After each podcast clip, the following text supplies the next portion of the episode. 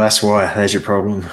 Spectrum, Spectrum Wireless. Never ever recommend it. Uh, Awful. to anybody listening. Um, please. I know it's a monopoly, so you have no choice. If you're living in certain areas of the US, you're basically boned. But uh, I hate them, uh, and I wish them all the very worst. Um, New Year. uh, all right, let's do it. Uh, episode 196, I believe. Um, so, welcome to the show, Adam, Greg. Happy New Year. Uh, how was your New Year's? How were you feeling after that game yesterday? Uh, that impact your night at all, or was it were you already over it by then? Yeah, I mean, I was I had obviously massive plans to you know go out in the town, go crazy, and I cancelled them all after the Arsenal game. Um, no, I'll tell you what happened. Uh, I lost power twice yesterday. Um, once right at the end of the game, rather fortunately. So you you were nice enough to um, tell me via WhatsApp that Mitoma's goal was was clawed back because of a wonderful refereeing decision. Um, and then I didn't have power for another two hours during the evening. And uh, yeah, wonderful New Year's. I think staying in is the new going out, right? I think I was back by ten, and uh, that was that was pretty much it. Uh, it didn't impact me too much. I was kind of over it by by the evening, but we'll we'll dig into that.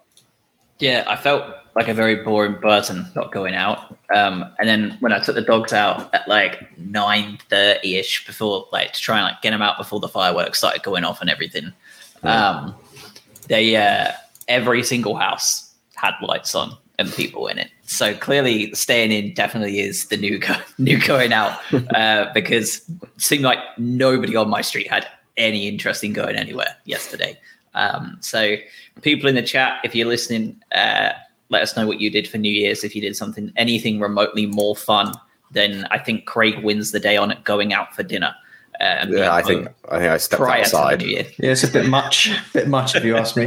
I, the, the, the best thing you do is you just you, you you know get your friends over to your house or whatever. That's the peak New Year's because going out is is an absolute joke. And the people I know this has been said over and over again. The people that stand in New York City in like diapers, uh, wedged into a raining, cold, pouring Times Square, might be the most like troubled people on the planet because I don't know what has happened in your life that would draw you to that location at that time, but it's nothing good.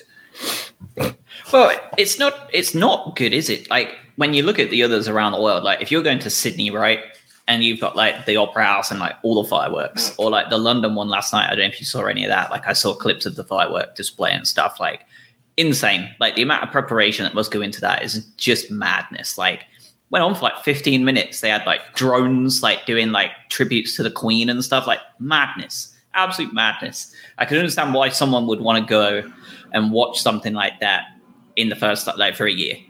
What I don't understand is New York. It's just a bunch of wet confetti. That's it, and a ball that you maybe won't even see. They don't even have fireworks. Like you could do all sorts with the Empire State, the new Twin Tower, whatever it is, the Trade Tower. You could do all sorts of mad shit. No, just a Just, bunch of just a soaking wet, wet, confetti. Ryan Seacrest. Yeah, it's it's it's pointless. We've all like had at least one disappointing ball drop in our teenage years, so going to see another one seems rather pointless. yeah, uh, Mikey, I think going to the Amex does count as doing something. Uh, in at this point in time, with all of us here, I think that probably is is the most audacious thing that anybody did. um, all right, let's get straight into uh, the Arsenal game, shall we? Uh, we went into yesterday much depleted. Um, we knew this. We talked about this prior on the episode just a couple of days ago. Uh, we knew this was going to be a tough one. Uh, Arsenal have only lost three games all season, uh, only once in the league. Uh, that was to Manchester United, oddly enough. And then, of course, to us in the Carabao Cup and to PSV in Europe. So this is an Arsenal team that are not just a phase; they're they're very, very, very good. Um, and we were coming into it without Alexis McAllister, without uh, Moises Caicedo on his fifth uh, fifth yellow card ban. We were without uh, Danny Welbeck, obviously injured. Adam Webster, obviously injured as well. Um, and we lined up, as you would expect, incredibly lightweight in the midfield. Luckily, Adam Lallana was not as hurt as he first thought, so he did start. Uh, but we we we rolled out there with Gilmour and Gross in the middle. Uh, Lamptey came in for Veltman. Not sure if it was rest or a tactical maneuver to have him go up against uh, Martinelli, given that Martinelli is one of the fastest players in the Prem. Um, and within about two minutes, uh, showed a bit of rust. Um, but what did, what did we make uh, of that that eleven? I mean, it feels almost really the best the best they can do, right? But what were you what were your thoughts there? Were you concerned? Were you looking forward to seeing what some of these players could do, especially someone like Gilmour, Lamptey in the lineup? What what were you feeling? Uh, yeah, I mean, it was the best eleven that we could probably put out, um, given the amount of sort of emissions that we we have at the moment. So, uh, yeah, I was I was mildly excited to see if Gilmour would step up. Um, I know he's had a few sub appearances and, and bits and pieces, so uh, it was nice just to get a full look at him. Um, yeah, I think the only surprise to me was Veltman out for Lamptey. Um, obviously, that that may have been a tactical sort of news, as you alluded to. So, um, but yeah, that was the only sort of surprise. Other than that, it's about as full strength as you can get it. Um, I, Adam, you you put something up whilst the game was going on about sort of the, the age range of our substitutes. That that tells you everything you need to know, I think. Yeah, the subs bench was fairly bleak. Uh, well, in the sense that it was, it, there's promising, exciting players on the subs bench, but when you are three 0 down, and, and obviously this didn't necessarily come true, but you didn't look at the bench and go, "God, we've got a couple of potential real game winners here." You just you had a roll of the dice with younger players. Um, the the the Lamptey one was the real eyebrow raiser because we just come off talking about how impressive Veltman continues to be.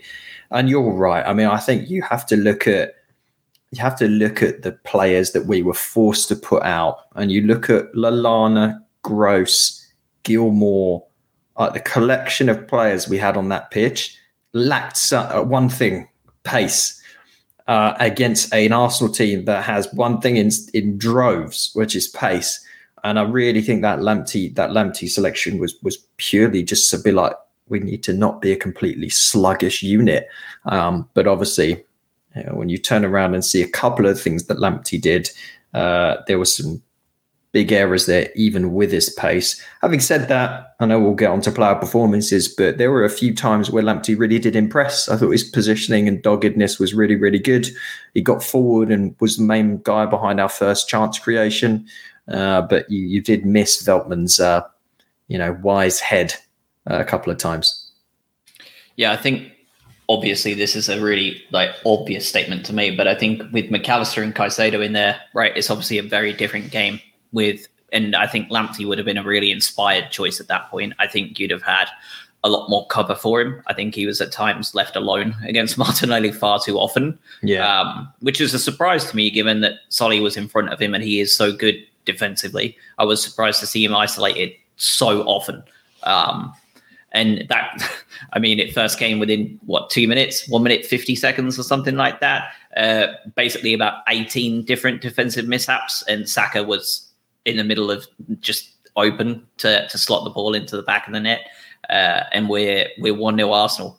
Um, probably the worst possible start you could ask for. Uh, and from then on, um, it you know we it was one of those games where we had all of the ball, uh, but on the counter attack, Arsenal looked absolutely lethal, didn't they? They looked a bit, uh, bit like that Liverpool season with the Sturridge, Sterling, Suarez front three, where every single time they would hit someone on the counter attack, they basically scored. Uh, and because I saw an infographic just the other day of Haaland's 20 goals, and the the record he broke was Suarez with 19 in that season when they went absolutely mental. Um, I didn't realize he scored that many that quick, but it, it's get it gives that feel about it, doesn't it? When they come forward, that it's just okay, 50-50 chance here whether we were going to concede or not. Yeah, I don't. We seem to be super exposed at the back, and I think from from that first goal, I think they they showed a nice graphic for those that watch it in the US. Um, just around four or five different midfielders just bombing it up the pitch because that's pretty much what we try and do is we try and break very quickly. Um, Lamptey loses the ball and all of a sudden we're, we're playing three on three, um, which is a, a, very strange position to be in. Uh, but it's again, and I think it's worth it's worth noting just another slow start as well. It, it it's sort of become a little bit of a, a, constant that we we don't tend to start games very quickly. Um, in fact, quite the opposite. So, um, yeah, a mistake, a bit of bit of ring rust. That I mean, that, that, it is what it is. But you, you can't do that against a team like Arsenal, who, as you say, have lost you know one league game in sixteen right now on a, a cruising. So yeah, unfortunate, and and then it's all uphill from there, isn't it? So uh, a, a shame, but you know, uh, well, that that whole first half, I think we can we can put um in in a, a bad a bad spot. So yeah, I, I, don't. I honestly don't know what to think about this whole game. By the way, because there's, I know it'd be easy to. And I think Mikey summed it up really well. And um, talking about, we all kind of said would be wouldn't be that disappointed losing against Arsenal, and now it feels like I was sort of fairly disappointed because of the manner of the defeat and the way it went down. Um, but I don't even think I know we felt looked sluggish and when you can see two goals followed by a third straight off the second half, you, that that goes down as a disaster class situation. But I, I, really don't think we were that bad, and we just have to put out the reminder, as you kind of said, of this is a pretty stunning Arsenal side, which is a rare thing to say nowadays. But the reality is they are, and that performance from Odegaard was some of the things he did, some of the touches, that little drag back through ball in the box that he did as well, where they nearly scored, was just like unbelievable. He was pretty much the mastermind behind the first goal in a roundabout way when he created the chance when and then Lamptey came out and gave the ball away. Uh, he nearly created a second. He scored the second. Uh, he was he was incredible. So I think it would have been tough task even if we had Mac and Caicedo in there. Would it have changed the result potentially? But you can't feel too bad about it. I think the the weird thing for me, just overall, when you look at the actual stats behind it too, is you know, if you look at 68% possession, 85% pass accuracy that we had compared to 73% for Arsenal, higher percentage of shots on target, we had 24 crosses to their six. And the difference comes down to always we're just not we're just not clinical enough. Um, and that's the difference. Arsenal are extremely clinical. When they had one on ones, when they had chance creations, it was bang, bang, goals is in the net. And for us, it's not quite like that, apart from the odd flash from from our friend Mitoma. Yeah, uh, we'll talk about clinical strikers uh, towards the end of this show, I'm sure, um, with a certain 18 year old coming off the bench to score his mm. first goal for the Albion, um, because cool, calm, and collected he did look. Uh, and yeah, that first half, uh, I felt kind of unsurprised, uh, not bothered. Um, and, and like you said with Mikey in the chat, at, at halftime, I, I said, you know, I, I, don't think we've been this soundly beaten all season. Like, I feel like it's been very comfortable for Arsenal. Like, we've we've had a lot of the ball, but they've they've looked far more dangerous. Like you said, Odegaard, just unbelievably good. Uh, I think he's obviously approaching world class level at this point. I remember when he was like a football manager, like dream wonder kid back in the day, and then, and then he went to Real Madrid and did nothing, and it looked like he was a total bust, didn't it? And now it looks like that those football manager scouts are earning their wages because he's just absolutely tearing it up, isn't he? Um, I thought he was just outrageous yesterday. Uh, for the fantasy prem players amongst us as well, he's a heck of a differential as well. He's much cheaper than Saka and Martinelli. If you want to get him in, I did because I, I, I watched a game with him just before the World Cup and he looked nuts. Um, and I think he's a really good option if you wanted to to get on that. Uh, at halftime, um, it looked like uh, he was warming up the substitutions, uh, De Zerbi, um, but nothing was done. Uh, you could see Sarmiento was warming up already. Uh, he'd already got his kind of looked like he was ready to come on. Um, I'm not sure if we were planning to make an early substitution, but I think Eddie and Nketiah put pay to that uh, with with almost an immediate goal off the restart. Uh, those substitutions did come uh, with Ferguson and Sarmiento on the hour mark, uh, but I think they may well have even come a little bit earlier than that prior to the goal. Don't you think? It looked like De Zerbi looked very keen to make changes early. Yeah, I, I think based off the the first half performance and just how sort of soundly beaten we were, I, I was expecting something to change pretty pretty soon. Um, yeah, I mean, he did wait another 10 minutes after the third goal um, just to see if anything would change. And um, yeah, just bringing bringing a, Ferguson on on the hour mark. Um, we, yeah we can talk about strikers, but um, bringing in an 18 year old to change on to change the game or at least try and salvage something from the game is uh that's that's depletedness, isn't it? Um, but yeah, I, I was expecting more changes. I was I was expecting something else. Um, that third goal sort of just buried it for everyone, I think. Um, and then it was just a case of okay, how can we get something, anything from this game? We're not we're not probably going to get any points, but can we can we try and give ourselves something to chew on? Um, fortunately, we did, and I think that's where that's where the the borderline disappointment comes from. Is that actually based on the second half performance, we were very good. We were a lot better. Um, so yeah, I think you're, you're three 0 down. Uh, you bring on uh, Ferguson for Trossard, who did nothing. Um, I think genuinely nothing. Um, you know, it, again, testament to the options that De Zerbi has, and obviously with the transfer window opening today, um, that definitely should be somewhere we're looking. Yeah, Trossard. I've I've seen some stuff about him recently, just in terms of, I mean, Belgium were just horrid at the World Cup, weren't they? But he's not. He's he was incredible for us earlier in the season. He's not been very good recently, has he? Mine seems to be elsewhere. Um, it's weird though because there's also I don't know. Um, there was a, a, tweet out earlier from one of the uh, one of those groups that has all the data. Who was it? It was Squawka, and in Europe's top five leagues this year, possession won in the final third. The third out of that group of players in the whole of the top five leagues is Leandro Trossard. He's won the one possession 38 times in the final third this year.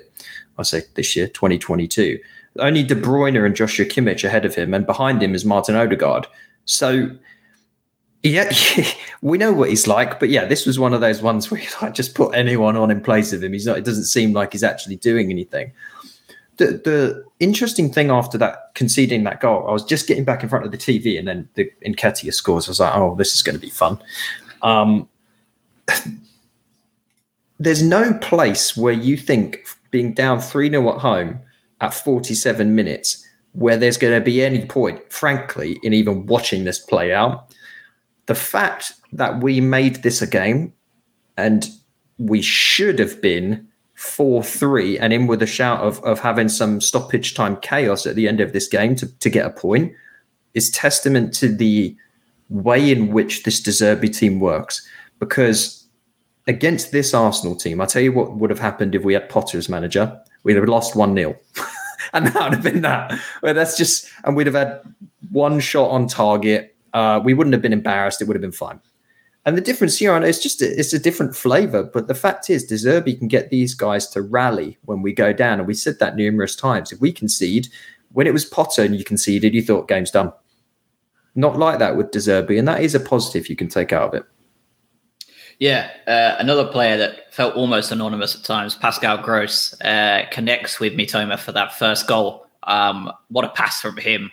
What a touch from Mitoma, and how comfortable did he look slotting that away? Uh, I know it took a nice little deflection, but nonetheless, uh, that was a heck of a finish. Um, I thought that yesterday, not today, yesterday was a really good argument for a lot of people that have been saying the same thing, uh, and I feel like we've been mentioning it once or twice uh, when Trossard isn't on his game. I, I think it's we need to end this false nine experiment for Leo. Like, let's get him out of that guy as the guy up top. Like, let's push him one back into the Lallana position. We know he's technically excellent.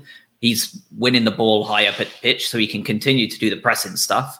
And let's actually have a real striker up there for him to feed to, along with Mitoma. Uh, with, you know, if you want to look at De Zerbi's older teams, uh, you know, Berardi sits in that spot perfectly, doesn't he? Like the Berardi Trossard comparisons in just about every way uh, are there. Uh, whether he's here by the end of January and any of this matters, I don't know. But the fact of the matter is, he's he's one of those players that should excel in De Zerbi's formation uh, when he's in one of those three spots behind a striker but we're kind of forced currently to play him up top. Uh, and you can see his limitations up there, I think.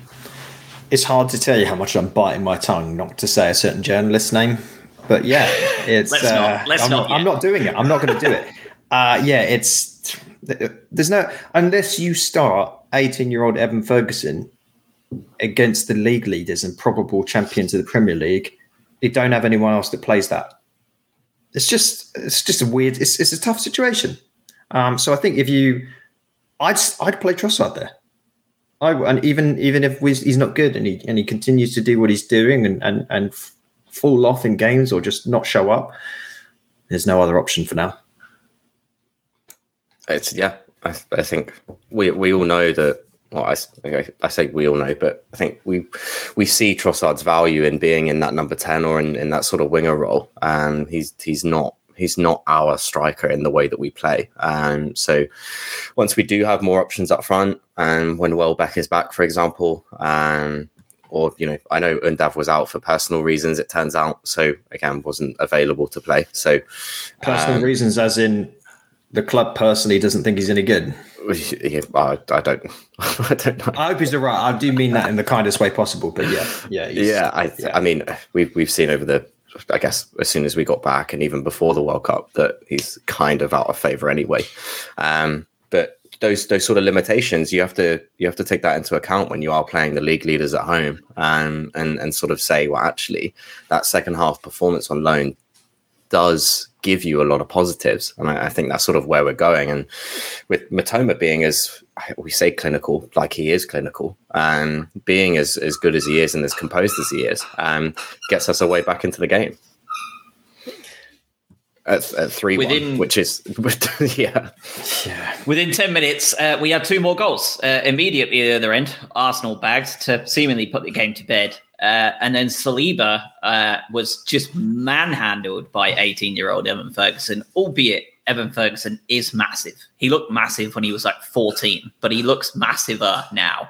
Uh, so he just kind of pushed Saliba out of the way, uh, and Saliba just collapsed. Um, and what a tidy finish that was from Ferguson to put it to 4 2, wasn't it? Just slotted it between the keeper's legs and nonchalantly wandered off. Like, unbelievable finish, I thought. Um, and he's starting to show signs, isn't he? That he's he's at, minimum a natural finisher uh, that we've been seeing in the under 23s for ages.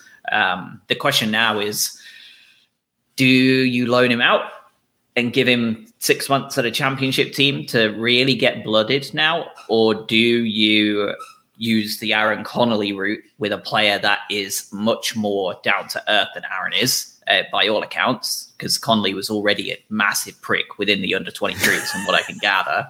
Um, Evan has been nothing but the consummate professional from the day he signed with us as a kid. Um, do do you do you choose to give him the fast track route and get rid of Undav and bring somebody else in? Uh, we've also got the the young lad from Argentina coming over uh, in January, the young 18 year old uh, who also is a central attacking midfielder that can play just about anywhere in that three behind a striker. Um, you know, I assume he's probably going to want to go out on loan, and Ciso's sitting on the bench. Sarmiento's on the bench. We have a lot of options uh, in that three behind the striker. Um, but what do we do? Uh, Mikey said keep him at the club and ban him from Shush. Uh, that's, that's that's definitely an option. Um, but that finish was superb. Uh, he looks better every time he comes on, uh, albeit it is obviously limited timing that we see him. Um, so the goal went in. Uh, we'll talk about that last 13 minutes because a lot went on uh, after this. But what's what's the Evan Ferguson verdict with with you two? Do, do you want to keep him, loan him out? Uh, obviously, I think we need to sign another striker anyway, despite what anybody else thinks that are journalists that we don't talk about. But do we? What do, what do you think that we? What's the Evans Ferguson conundrum shouting out to you? I, I need a, one of those swear jars for Naylor. And if it say his name, I'm going to have to put a dollar in or something like that. Yeah. Goes Um, to Albion, Albion in the community. The the Yeah, e- exactly. Yeah. Uh, We'd, we'd fund a whole kids team. yeah, we could get some. Uh, well, we can sign some uh, Argentinian youth players with all the with all the funds. Um, so, well, I want to. I'm going to answer the thing about uh, Ferguson, but just quickly recap on some on the goals because yeah, that the first the Mitoma goal. I say first Mitoma goal, the only Mitoma goal. Oh, amazing finish. uh, the ball was good, and then he just perfectly, just calmly places it in that right corner. Because this was, I think, the the one that was viled back was a slight deflection. That one was clean. It was a really, really, really nice finish. Not to wax lyrical more about Martin Odegaard, but um, you know, if anyone's trying to draw fault with the Brighton players for that fourth Arsenal goal, go and watch the replay of that ball that Odegaard plays. Uh, just unreal. He just first time just smacks this wonderful curling pass. Lamptey's got no. Lamptey's not positioned poorly, and he just the pass is so so good. Um, really, really, really impressive. Uh, and and then Ferguson, yeah.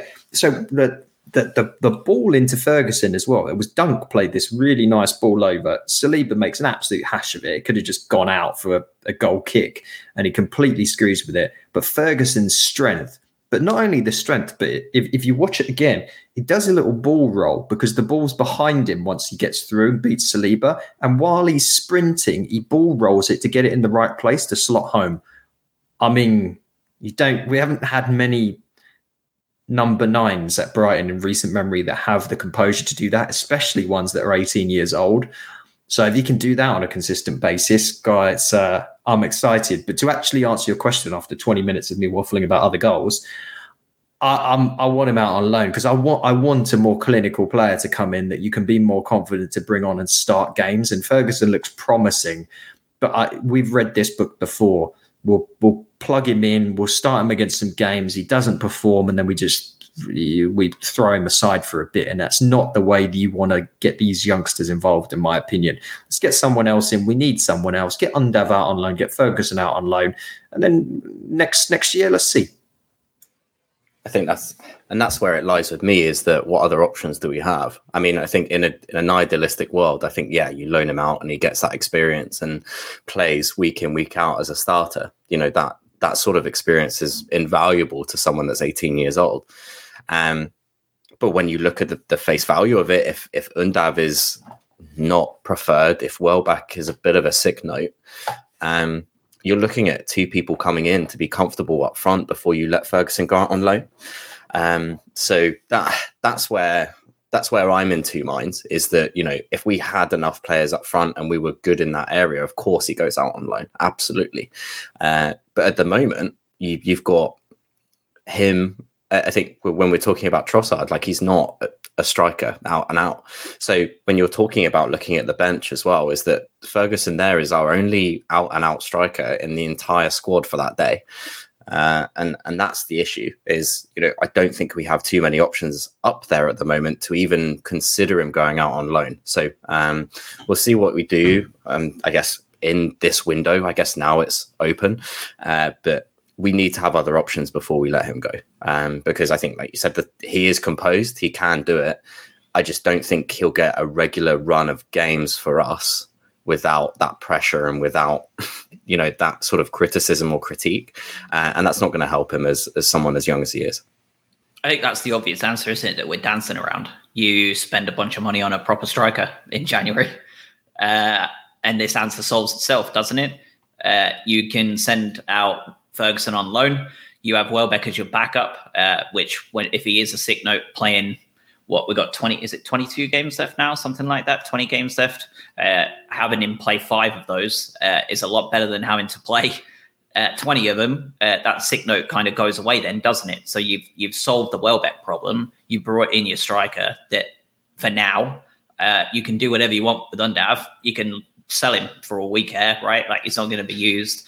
And if Welbeck and AN other new striker goes down, you do still then have your Trossards and your Encisos and just in case, right? I think that's the obvious answer is you you spend a shit ton of money on a proper striker um, that we've been calling out for for the last God knows that since Glenn Murray retired. Uh, and let's not mess around with a six million pound punt in Belgium, let's go for the ones that we've been looking at and failing to get, right? Go for your Darwin Nunez's, going for your players like that. We're obviously finding them. Uh, we've been gazumped by Chelsea, obviously, for this young lad from Molde. I think that would have been a really good signing. Uh, but, you know, hopefully he crashes and burns at the, them now. But we don't like it's, I think it's the obvious answer is you spend a shit ton of money on your striker this January. That's that's your choice, right? Like when you look at this team, to talk in like a for like the American audience, like you like we are we have everything but your franchise quarterback. Like that's it. We're missing the guy to carry the team. And like there are lots of teams in the lower half of this division that have that guy. Uh, your Mitrovic's, well, they're not even in the lower half; they're balling. Uh, but you've got your Mitrovic's, you've got your Ivan Toney's for now. Uh, you, have you know, you've got your big boy players that can carry the team and score a shit ton of goals. And we, that's you know, we've been talking about it for ages, but like that's what we're missing.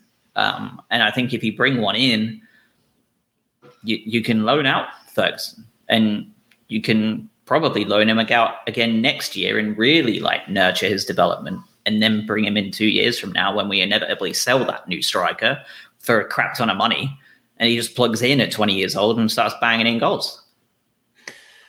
Yeah, I mean, uh, God, and I feel like how many how many times have we had this conversation? But it's one that we we, we continually have to have until something's done about it, and uh, we kind of maybe bigged ourselves up a little bit around the the, the idea of Dennis and Undav uh, before that happened and the hope behind it. And again, still remains to be seen what happens there. But you know, the current forecast is absolutely heinous.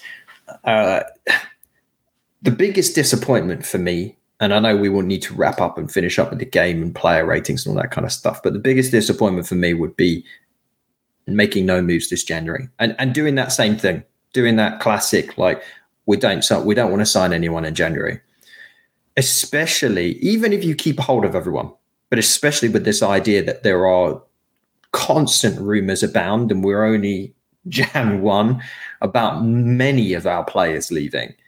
Uh, you you have to, we have to get that depth. Even with Welbeck back, even with Webster back, you still look at the squad and you go, uh, a couple of injuries here or there. There's always there's always going to be some injuries later on into the season. So the fact that it's Webster and and Welbeck right now. It's going to be Lallana a bit later. It's going to be Lamptey. It's going to be someone. It will be another couple of players, and we need to have depth. Right now, we're playing a how old's uh, Levi Colwill? Uh, he's a, he's our starting centre back who we're basically just coaching up for Chelsea, and he's incredibly young. Like we don't, there's not a ton of depth here at all. We've said that time and time again. We have to sign someone, even if it's just about the hope, they might not work out. But let's do something because we know this isn't necessarily sustainable. But I, am I've got a fear that the tactic here, but with with the with the um, the execs of the club, is let's just in some ways limp our way to the summer.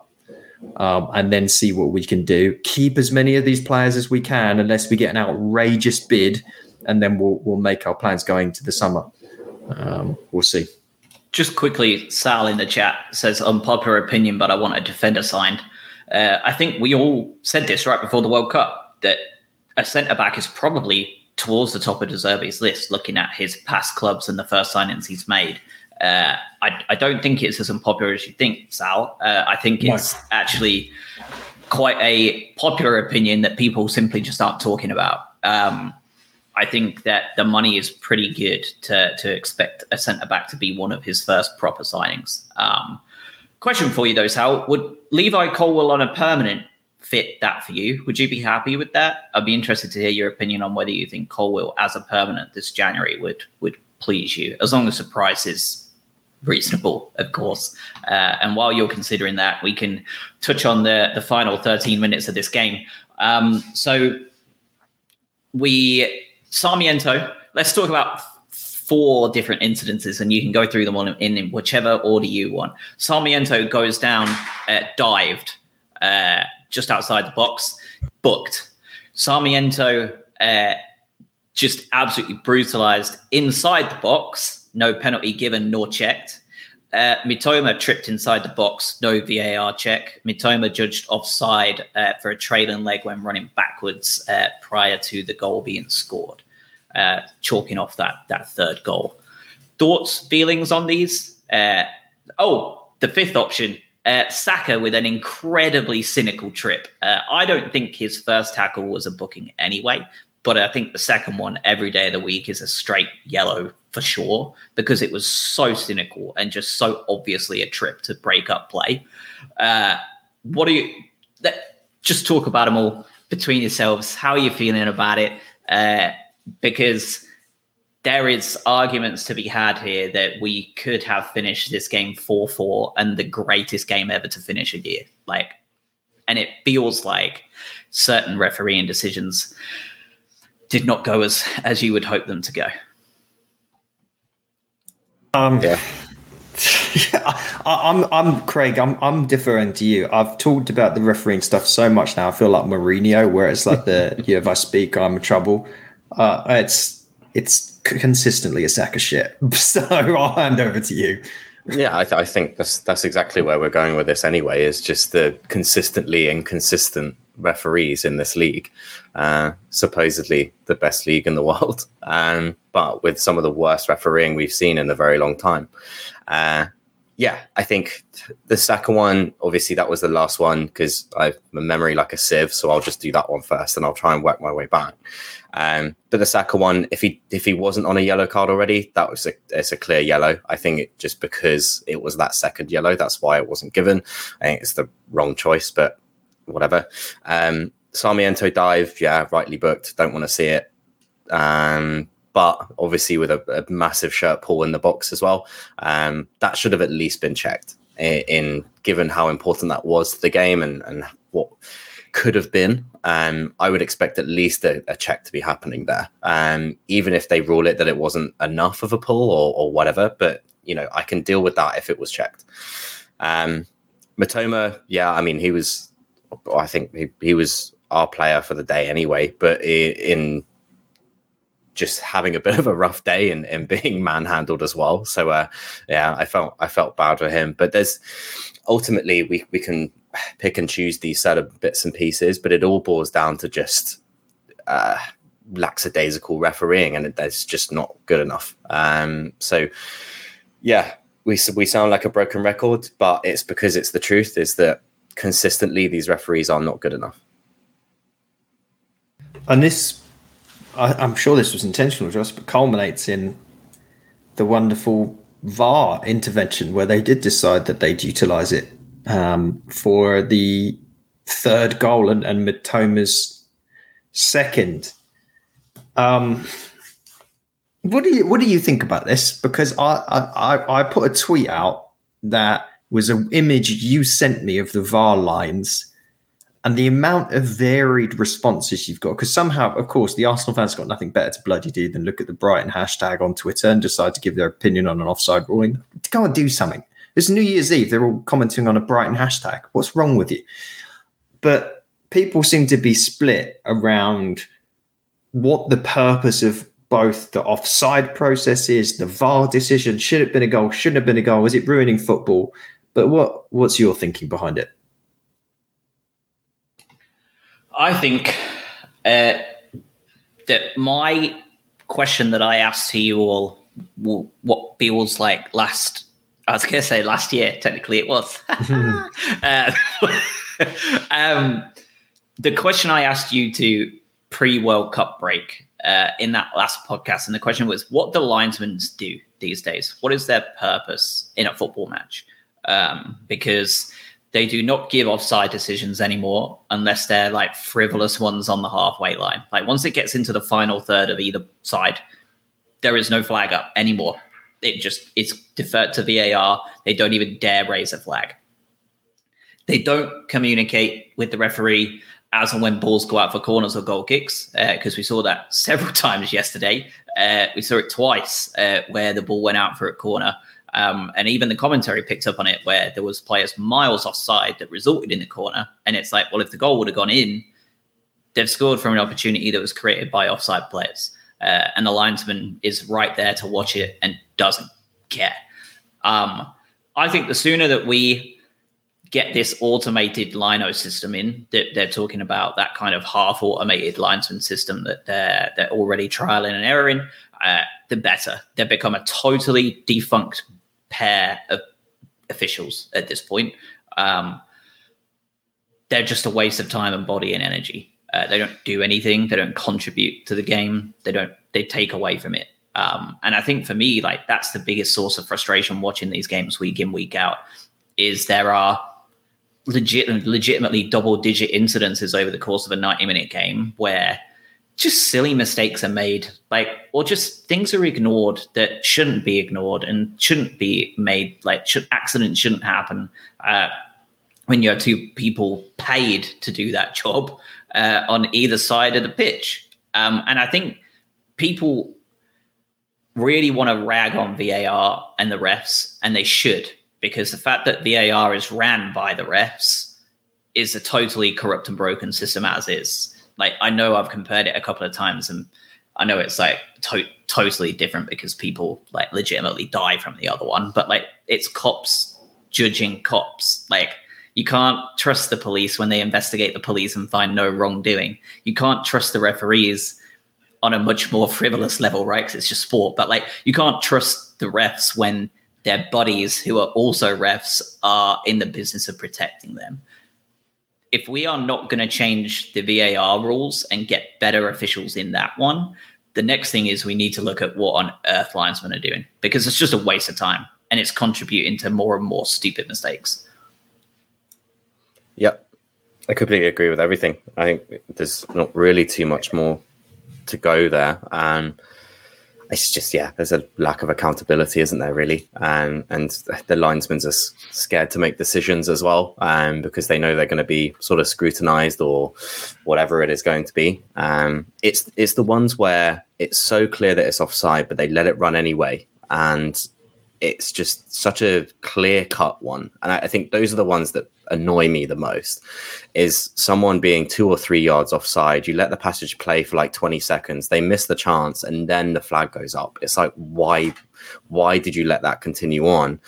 You know, players could get injured, like something else could happen or whatever. It's just, it seems like a waste of time to me. I think it does, and I think to, to your point, where it does need a rehaul and it needs to be rethought entirely, even with a semi automated system or a complete overhaul of the entire damn thing. Um, but something needs to do, and something needs to be done. Um, it, it's just, it's just frankly ridiculous at this point. Anyway.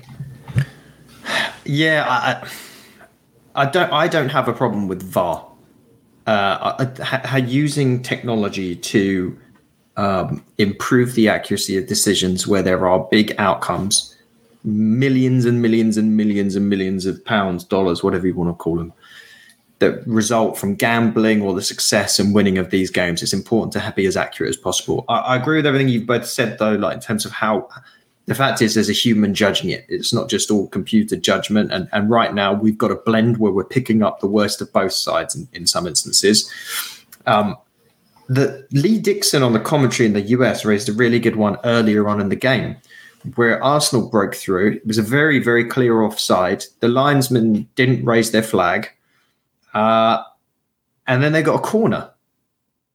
It's like, no, it was offside, but you didn't put your flag up because you're told not to raise your flag because you need to see how it plays out. Then they got a corner. It's like, when they score from the corner, why are they? You can't do that. Like, you have to stop the game and bring it back and call the offside. Like that, that makes no sense to me. But I, I guess in the context of the Mitoma goal, the, the thing that that grates me is the actual rule itself of, of offside. And this is this is a tricky one to get into, but like just really broadly simple. What is the purpose of offside? It's to stop having an unfair advantage from attacking standpoint, basically. So you don't have a bunch of people goal hanging. So you just have someone stand right at the back and someone punts the ball over or whatever, or you break up so the defense have to sit on the goal line. Someone just dribbles through and smashes the ball in the net it's not designed in a situation where a player is running away from the goal, which is what happened. He's running backwards and his studs are offside. And the funny part also is that Evan Ferguson's not even bloody passing to him. Evan Ferguson's trying to control the ball and it's a bad touch. So the ball ends up, Mitoma runs backwards after Evan Ferguson's miscontrol and gets the ball and runs in and scores a goal. Nobody watching the game was looking at that and going, oh, he might be offside. But no one's looking at that calling offside because it wasn't an offside scenario where an advantage is being gained from an attacker. The attacker has a disadvantage. He's running backwards, going the other way from the goal. I just, so uh, long story short, VAR was right. VAR got the decision right. He, he was technically offside, but he shouldn't be offside because it wasn't gaining an advantage. That that's what frustrated me about it.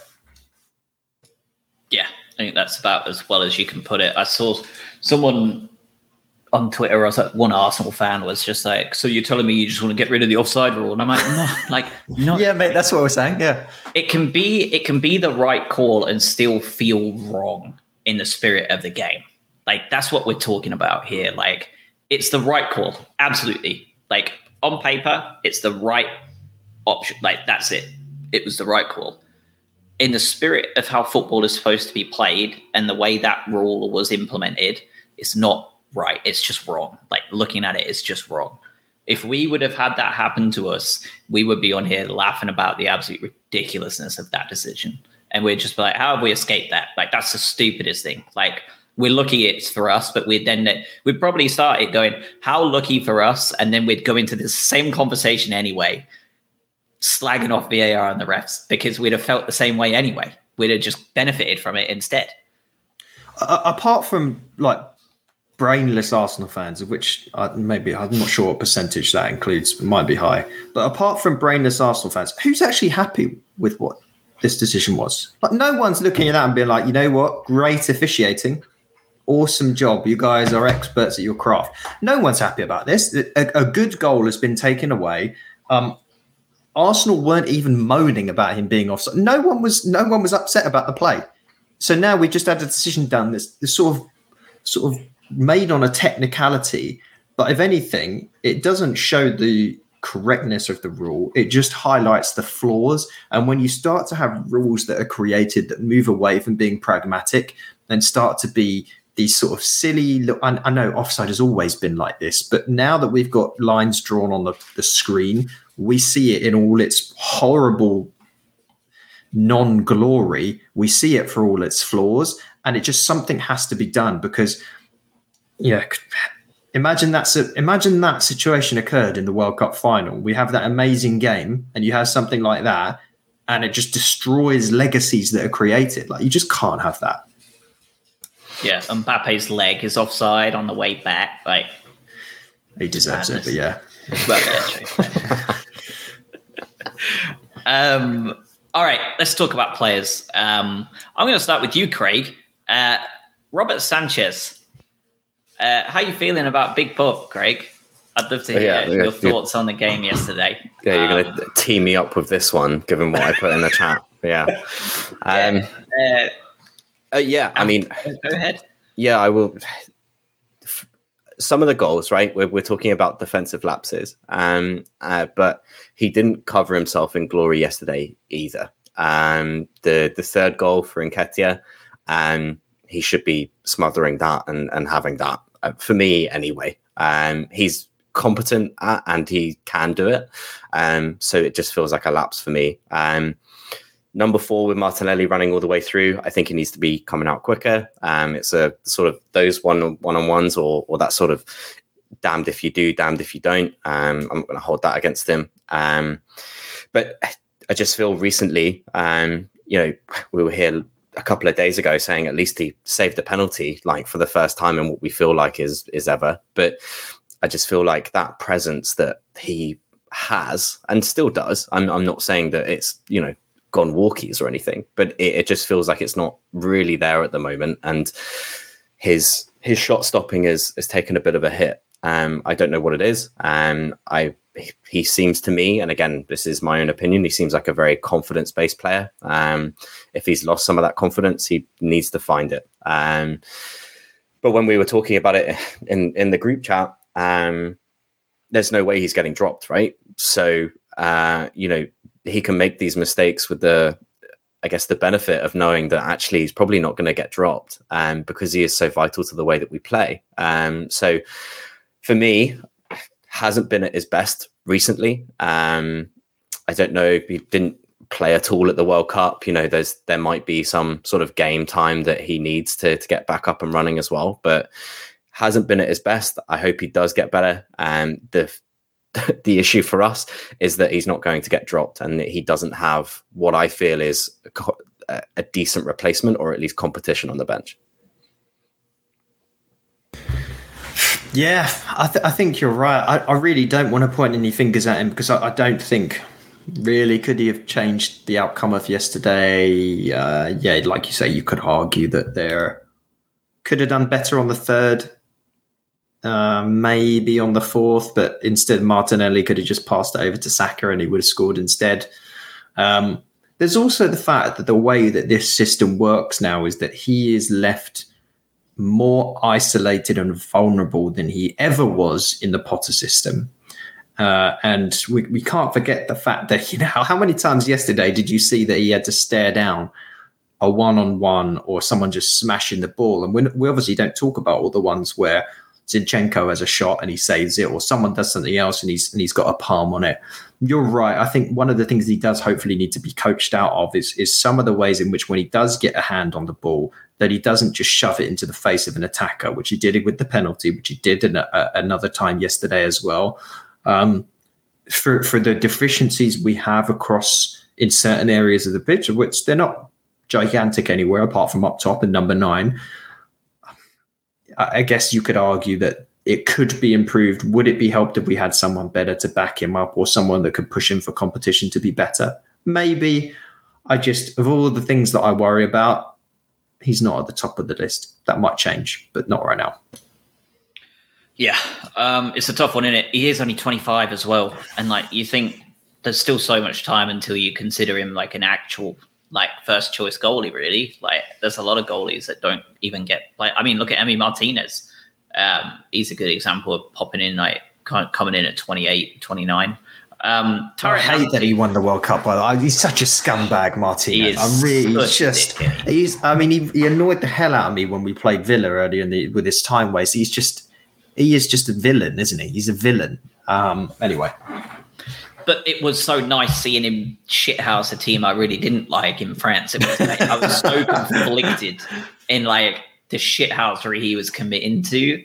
Is the it, I hate it, but he was doing it against a team I really didn't want to win. So it was like one of those yeah. things that just horrible. Like I feel like I lost either way.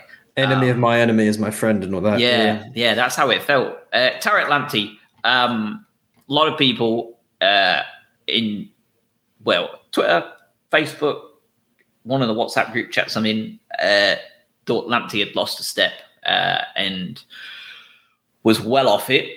just in general, um, we talked about the fact of you know has he has he lost his pace? I think yesterday's game, unfortunately for him, proved that he absolutely hasn't. He just had to run himself into the ground yesterday trying to prove it. Uh, he was one step behind Martinelli when that ball was played by Odegaard, and he didn't lose a step at all after that against one of the fastest players in the league by far. Um, he went stride for stride with Martinelli. So the pace is not lacking. A couple of early errors, um, really not great early errors. Uh, but at the same time, and, and Adam, you pointed this out, he actually went and had a quietly very good game. Uh, he had more combined tackles and interceptions than anybody else in the team.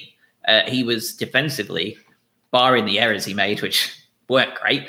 Uh, he was actually very good yesterday. Um, he was defensively, you know, one of our better players and and worked himself to the bone.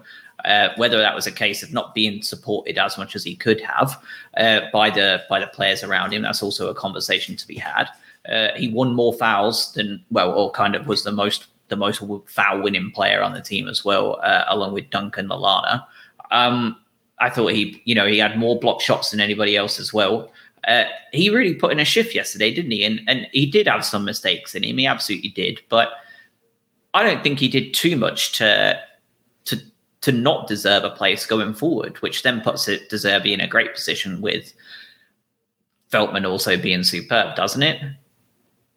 Yeah, Lamptey's uh, the uh, everyone I think is goes back to the memory of that we had a little while back now with Lamptey, where he came in and he just looked like he'd been shot out of a cannon. Uh, and he it was like, oh my god, what have we how have we stolen this guy from Chelsea? He looks like the best player in our team, and then the injury and so on and so forth. We all know the history.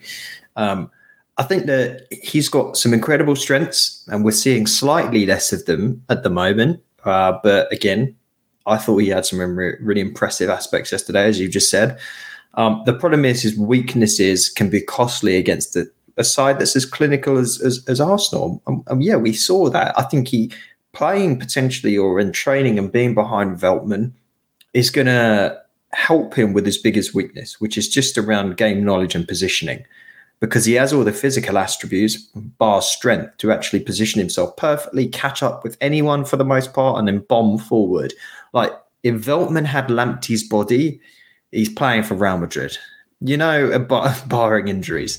So if he can learn from him from the mental side of the game, I think he's in a really good position. He's still he's still a youngster as well. Like let's let's let's not forget that.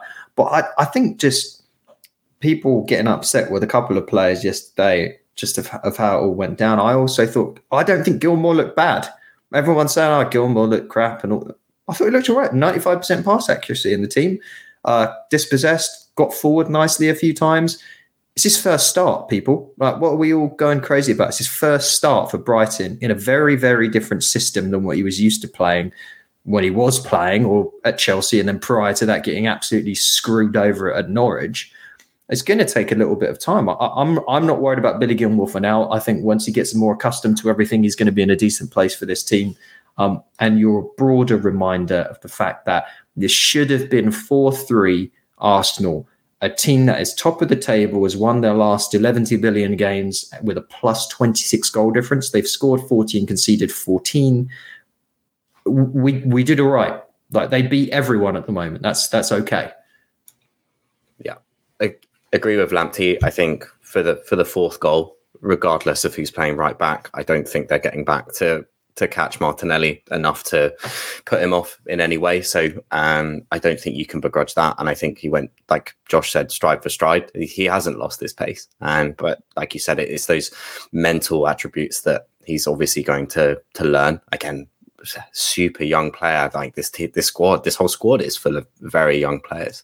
Um, they're learning, they're getting over those sort of tropes, and they're playing in a very good system in a very good side against what is the best side at the moment in the Premier League. So uh, can't really say too much other than that. And I agree with Billy Gilmour as well. It, it's going to take time for him to adjust and adapt. I thought he was perfectly fine yesterday. Um, his job is not to pull up trees and be a standout performer with flair, pace, and energy. Uh, he was there to distribute the ball and and be a backup for the centre backs. So you know that that sort of double pivot role that that he wanted to play with Gross, who also isn't going to be part of that double pivot if we if we have our, our strongest eleven. Um, I thought we did absolutely fine yesterday, uh, and that I think that was what we were talking about earlier with the positives. Right, is that that second half, barring a silly VAR ruling, um, you're at four three with six minutes left to go, and that's a very good game. Um, said it right at the top as well. I, I guess I'll leave it on this: is that this team does not know when it's beaten, and that is very different to what we're used to in the last couple of years. Um, and, having the energy and the ability to change these games around is going to be very fun to watch. And go watch if you go watch the highlights of the game if you haven't already, and see what the Arsenal bench does after the the Mitoma's second goal, because obviously no one thought it was offside. What watch them? They're all panic stricken Arteta's out there pointing to his head, telling all his players to calm down. They were they were frazzled.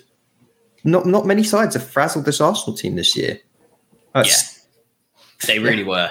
Yeah, you could see it. They were shitting their pants. Um, on the Gilmour piece, uh, he had the second best pass accuracy in the team, 95%. Only Colwill have 0.1% more.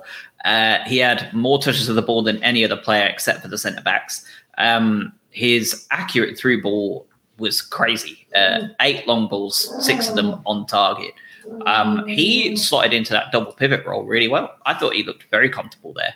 Um, he put that that midfield duo on its back at times because Pascal Gross is just not equipped to do it. Uh, I thought I thought he played really well uh, for the most part. He was just severely overrun by a much bigger, stronger, faster, multiple numbers all over him Arsenal midfield. Um, I, I wouldn't feel at all bothered about him slotting into that spot uh, if we're going to continue to rest Alexis until say post uh, FA Cup. I don't know what the plan is. Uh, if we're waiting for him to come back for Liverpool or whether we'll play him against Everton, I'm not sure what the McAllister choice is going to be. Um, yeah, it's hard to know.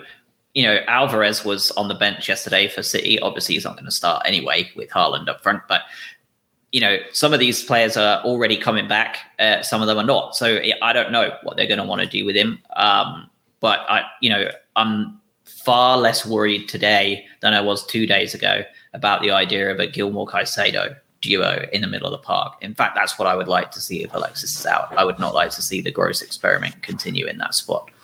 Side note: How is how have Man City gone from not having a striker for about three years to now having Haaland backed up by World Cup winner Alvarez, who looked incredible? Like what embarrassment of riches!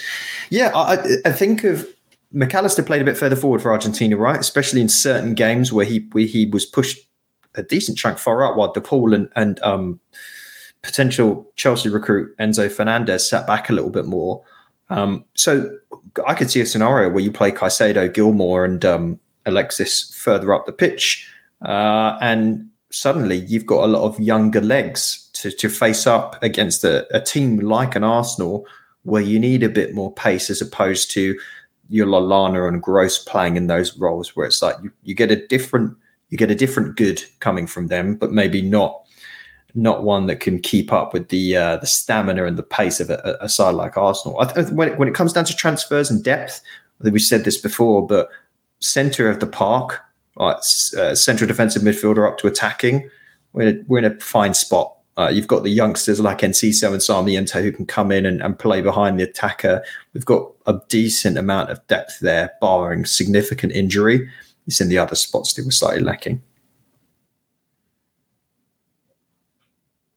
We are uh, we're obviously needing a man of the match. Um, four two defeat at home is never great, but it was against top top team in the league. So I will uh, I'll go first. Uh, Mitoma for me um, just looks so good, dangerous all the time. I thought he thought he carried the team on his back at times. Uh, I thought he was excellent. Yeah. Uh, I thought that Mitoma for me is was my man in the match. Uh, would be interested to hear if this is a clean sweep or if uh, or if we have some different options on the bench here. Yeah, I mean, I've, I've I put the shirt up behind me. I'm glad I, I went with with the Mitoma name and number on it. Uh, yeah, he was my only worry is the fact that we're just adding more and more names to the list of cl- players that clubs are going to start to come in and be like, tell you what, he could do a job for us. Uh, and that's what worries me because he just keeps impressing. Uh, and it's it's only a matter of time uh, before someone starts to take a serious look at him. But it's Mitoma with an honourable mention to a uh, certain 18 year old getting his first Premier League goal, being the youngest ever Brighton Premier League goal scorer. Yeah, it's a clean sweep. I think anything dangerous came from Mitoma. Um, he's he's so exciting as well. Like he's he's fun to watch, but also he's just he brings so much to the team and he's so dangerous. Um, so it, it is a clean sweep. I think yeah, honorable mentions. I think Lamptey deserves an honorable mention. I think he was good. There's a bit of rust in the first couple of minutes, but otherwise I thought he did a really good job. Um, and obviously Evan Ferguson as well, first of first of many, I'm sure. Yep. Uh, I think that just about covers everything. Um, we'll be looking into, I'm sure we'll have a lot to talk about transfer wise uh, when it comes to post Everton and, and, Liverpool, especially. Um, one last thing as well, uh, if you're not following me on social media and don't know, uh, I am moving back to England um, this month. Um, so we're not hanging around, people. Uh, this one has been like long in the in the in the making because the visa system is shit. Um, but I am I am moving back uh, middle of January, uh, so hopefully coming to an Amex slash away game near you uh, in the future. Uh, would love to meet up with some of the listeners. I'll even bring like a little baby microphone along. You can have your little say on how the games are going. Oh, what? We're stepping up. I think that would be a huge boost, get people like just upload some clips from people on the day at the stadiums uh, as and when I can make them. Um, so that's going to be a really cool additional bit of extra format to the show, I think. Uh, obviously, we'll be working on a shit ton of time differences, so we may be not as consistent with the Monday morning uploads, uh, but uh, we just ask you for a bit of patience. Um, and uh, the benefits will far outweigh the cons, I think, with uh, with the move. We still have plenty of stateside based Seagulls. Uh, we'll just have one on the ground now as well. So uh, that's a pretty pretty cool development, I hope. Shame you're not going to be able to watch the games on TV, Josh. Obviously, not going to possibly pirate those games in any way because you're a good citizen. Life finds a way. Yeah, yeah. Enjoy match of the day, mate. Peacock and a VPN it is. Uh, but Yeah. yeah, I think that covers everything. Um, so I mean, we'll be back in a couple of freaking days because we play Everton in two days from now. Um, so off to Goodison. Typically, we have had a terrible record there, and we broke that streak uh, this last game at Goodison, where we beat them finally for the first time in about eight million years. So let's hope we can keep that going uh, against Lampard's Everton. Uh, they ran themselves into the absolute ground, grabbing a point off of Manchester City, which was a great draw for them. But uh, hopefully, we can exploit some of that tiredness uh, that comes off the back of it. Um, and the Premier League table, most of the teams above us didn't pick up many points other than Arsenal. Uh, so the top four race is still on. Um, poor Chelsea today, a draw at Nottingham Forest, point away from home, lads. Uh, it's a good result. I think you always think that, don't you? Point away from home in the Premier League. Potter's got to be happy with that, hasn't he? Yeah, no, well done them. Uh, they deserve all that all that they're getting. Uh, yeah, well, I, from I'm looking when this when all the dust settles right. I think you have to be targeting finishing above. In an ideal world, your Fulhams, your Brentfords, and your Palaces, and maybe your Villas when they get their their situation together because they had an impressive win today, Villa. Um, those are the ones, right? Because you would anticipate those other sides figure themselves out and, and they they round out that sort of top seven a little bit more consistently. So w- for me, three points at Goodison, Everton are on the verge, in, in my mind, of getting rid of Lampard.